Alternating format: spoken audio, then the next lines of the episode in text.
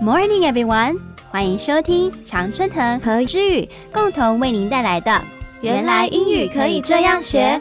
Oh, English is so easy！只要每天早上两分钟，我们带你从流行歌、心灵鸡汤、俚语俗谚、商用英语和幽默小品一起学习超实用的生活化英文。你会发现，哇哦，English is so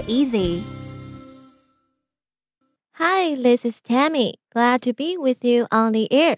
Welcome to our Monday show. Let's get some humor. Well, all my friends know that I'm a dog person. Every time I see a dog owner with their pet, I ask to play with the dog.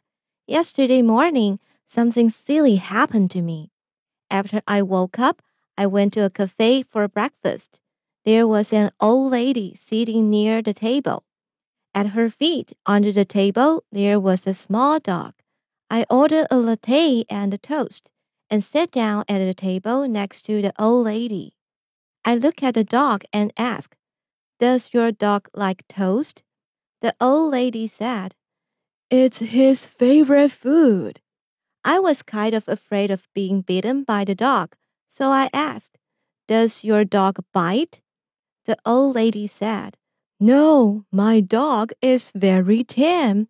He loves to play with people. I tore off a piece of toast, reached under the table, and put it near the dog's mouth.